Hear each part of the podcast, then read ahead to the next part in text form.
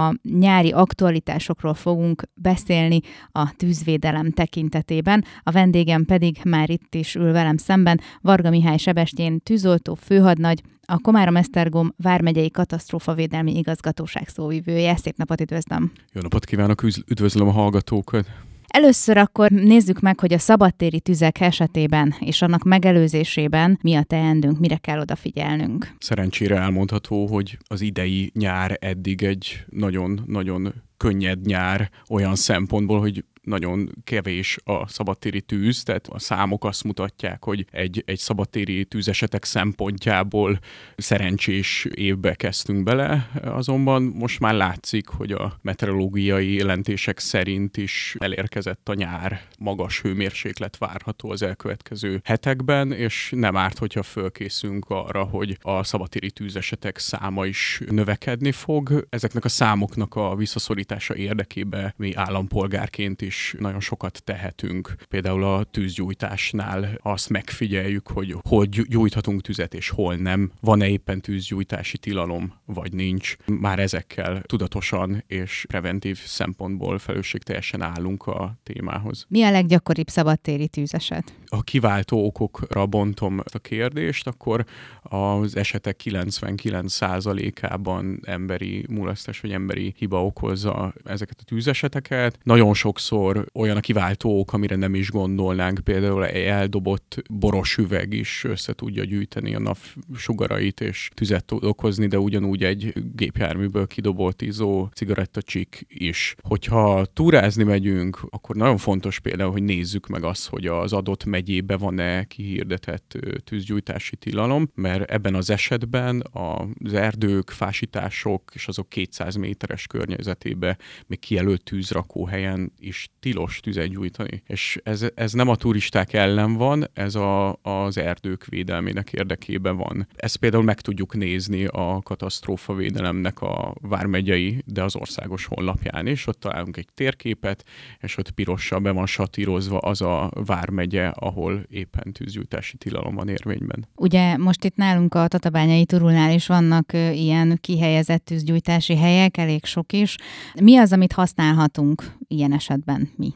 Tűzoltásra, vagy tűzgyújtásra? Először tűzgyújtásra, utána majd beszélünk a tűzoltásra. értem. Tehát ott kijelölt tűzrakó mhm. helyek vannak, de egyébként a, itt az erdőinkbe is, a Vértesbe, a Gerecsébe több helyen találunk kővel kirakott kijelölt tűz, tűzgyújtási helyet. Hát már a tűzgyújtásnál nagyon fontos, hogy hogy állunk ehhez a kérdéshez. Nagyon fontos, hogy legyen például már a tűzgyújtásának pillanatában megfelelő oltóanyag mennyiség a helyszínen, legyen ott valami amivel tudjuk irányítani a tüzet. A feltámad a szél, egyből olcsuk el, és hát a, a legfontosabb mindezek közül a folyamatos jelenlét, tehát ne hagyjuk magára a tüzet, mert bármikor kipattanhat egy szikra, hogy ott egy kiszáradt füvű réten vagyunk éppen, akkor egy pillanat alatt nagy kiterjedésű tűzesetnek lehetünk a részesei, és hát ezt nyilván nem akarjuk, mégis, hogyha megtörténik a baj, akkor a 112-es központi segélyhívó számon mielőbb értesítsük a tűzoltókat, és a segítség érkezik. Mivel tudjuk irányítani a tüzet, ugye? Ezt? Igen, hát itt gerebje, egy bot, uh-huh. akármi, amivel így a parazsat kordában tudjuk tartani a, a tüzet, tűzlángjait irányba tudjuk állítani. Ugye itt az előbb említette, hogy hívni kell a 112-t, de addig is mi, mi az, amit tudunk tenni, hogy egy kicsit visszafogjuk a tüzet? Ez egyébként minden, minden típusú tűzre igaz, hogy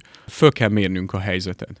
Hogyha úgy ítéljük meg, hogy a testi épségünk veszélyeztetése nélkül az oltást magunk is végre tudjuk hajtani, akkor tegyünk meg mindent annak érdekébe, hogy a tüzet eloltsuk. Lehet, hogy ez sikerül, lehet, hogy nem sikerül, de mindenféleképpen ezzel egy időben szóljunk valakinek ott a környezetünkbe, vagy magunk tegyük meg, hogy fölhívjuk a 112-es központi segélyhívó számot, hiszen ezek a percek nagyon értékesek a tűz terjedésével összefüggésben. Ugye maga a tűz, az keletkezhet igazából fesztiválokon is. Ugye most itt az alkoholtartalmú üvegekkel kapcsolatban eszembe jutott, hogy ugye ott is sokszor van az, hogy eldobálják akár a, ezeket, vagy akár a csikkeket. Gondolom azért egy fesztivál esetében is figyelni kell erre, mert hát tulajdonképpen most már fesztivál szezon van, Tatabánya már egyen túl van, de ugye még lesznek azért színes ilyen rendezvények itt is a városban. Így igaz, a tűzvédelmi kérdéseken felül egy tömegrendezvény mindig egyéb kockázatokat is hordoz magában magába.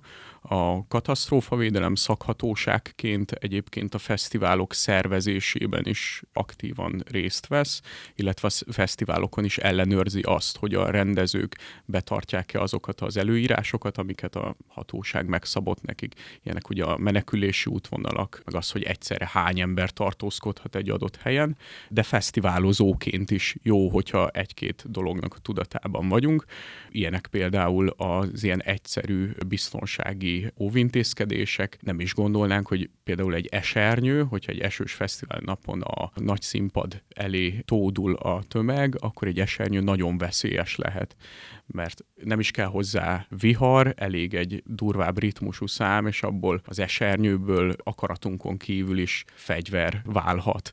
Tehát fontos, hogy, hogyha esőt is mondanak a, a nagy-nagy koncert napjára, akkor inkább az esőkabátot válasszuk. De például ilyen kérdés az is, hogyha egy hirtelen feltámadó szeles, viharos időjárás hirtelen lecsap a fesztiválra, akkor hova menekülünk, mit csinálunk? A legfontosabb az, hogy őrizzük meg a nyugalmunkat, és a körülöttünk állókat is biztosunk arra, hogy nyugodjon meg mindenki, szépen nyugodtan keressük meg a kiürítési útvonalakat, és hagyjuk el a fesztivál területét. Egyébként a biztonsági személyzet erre kap ilyen irányú oktatást, hogy forduljunk bátran ilyenkor hozzájuk. Nagyon fontos, hogy fa alá például viharba ne meneküljünk, hiszen azon kívül, hogy belecsaphat a villám, az erős széltől ágak törhetnek le róla, kidőlhet az egész fa. Tehát ez nem a legjobb menedék ilyen helyzetekben, de ugyanúgy a színpad sem. Tehát ha színpadhoz menekülünk, mert az jó nagy majd eltakar, ott egyébként van megfelelő villámvédelem, viszont a nagy vihar következtében az audiotechnikai felszerelések, a színpadelemek könnyen labilissá válhatnak, ránk eshetnek, tehát ez is egy veszély veszélyes hely ilyenkor a tartózkodásra. A legjobb, hogyha a kiürítési útvonalakon a tömeggel együtt távozunk. Ha a tömeggel szemben kell közlekednünk, akkor próbáljuk meg a fősodrot kikerülve a széleken közlekedni, hogy véletlen se sodorjon el a tömeg. Azért ilyenkor megváltozik a, az embernek a temperamentum, a hozzáállása a dolgokhoz, amikor azt érzi, hogy, hogy mindenki rohan körülötte, és, és egy ilyen aféle tömegpánik eluralkodik.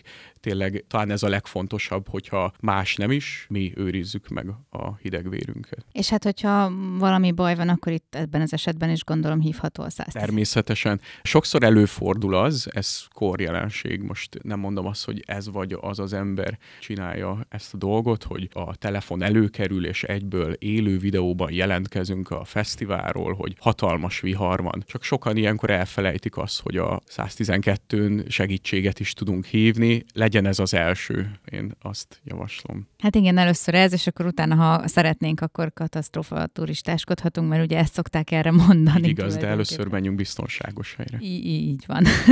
és hát ugye nyáron azért, most ha már beszéltünk a viharokról is, akkor egy picit beszéljünk arról, hogy mi az, amit tehetünk még. Ez nem csak a fesztiválok esetében érvényes, ugye, hogy fa alá ne álljunk, stb.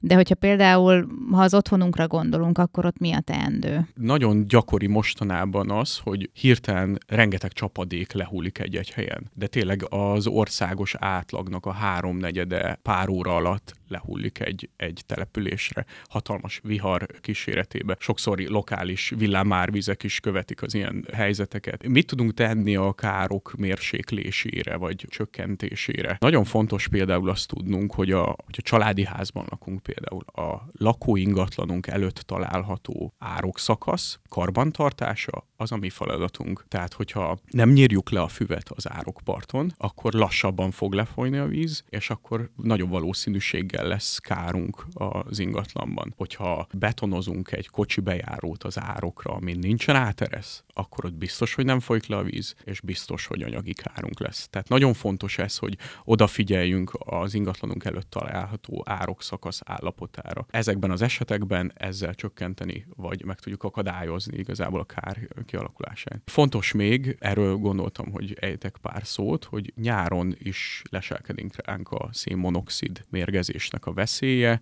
ugyanis vizet melegíteni sokszor nyílt égésterű tüzelőfűtőberendezéssel melegítünk, ugye ezek a gázos vízmelegítők.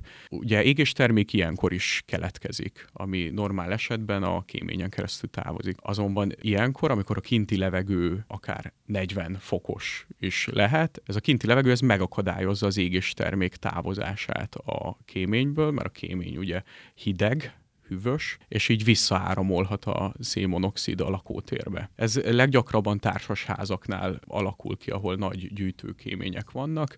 Ha sokszor tapasztaljuk ezt, hogy megint jelzett a szénmonoxid jelző így nyáron, akkor gyanakodhatunk erre. Ilyen esetekben a kéményseprők segítségét kérjük, és akkor ők különféle speciális szigetelő anyagokkal el tudják hárítani teljesen ezt a veszélyt. Térjünk még egy icipicikét vissza a villámlásokra, mert mert ugye hát van olyan, amikor váratlan pillanatban ér minket a vihar, és hát lehetünk akár egy mezőn is, ahol mondjuk semmi nincsen körülöttünk. Olyankor mi a teendő? Így igaz, a viharoknál nagyon fontos, hogy a dörgés és a villámlás közti időt számoljuk másodperceket. Ha ez 15 másodperc alatt van, ez a szám, akkor a vihar, a villámok nagyon közel vannak. Ilyenkor fontos, hogy bizonyos óvintézkedéseket figyelembe vegyünk. A villámok jellemzően kiemelkedő, magasabb pontokon csapnak be. Hogyha például egy mezőn tartózkodunk éppen, lehet, hogy elsőre egy kicsit furcsán hangzik, de a legjobb, amit tehetünk, az, hogy lábújhegyen legugolunk, és a sarkunkat összeérintjük. Fejünket lehajtjuk. Miért jó, ha ezt tesszük? Az összeérintett sarokkal egy nagyon pici áramkört fogunk létrehozni hozni, hogyha mégis a közelünkbe csapna be a villám,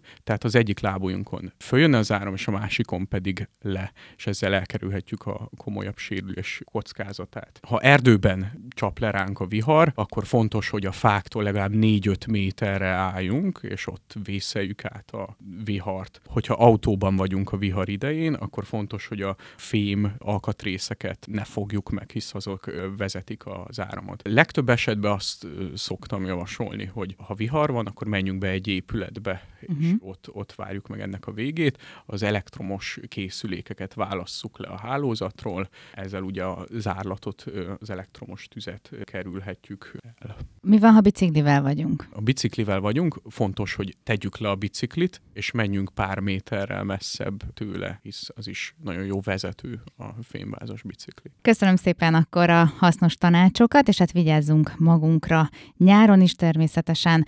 Köszönöm szépen a beszélgetést. Köszönöm szépen, viszontlátásra.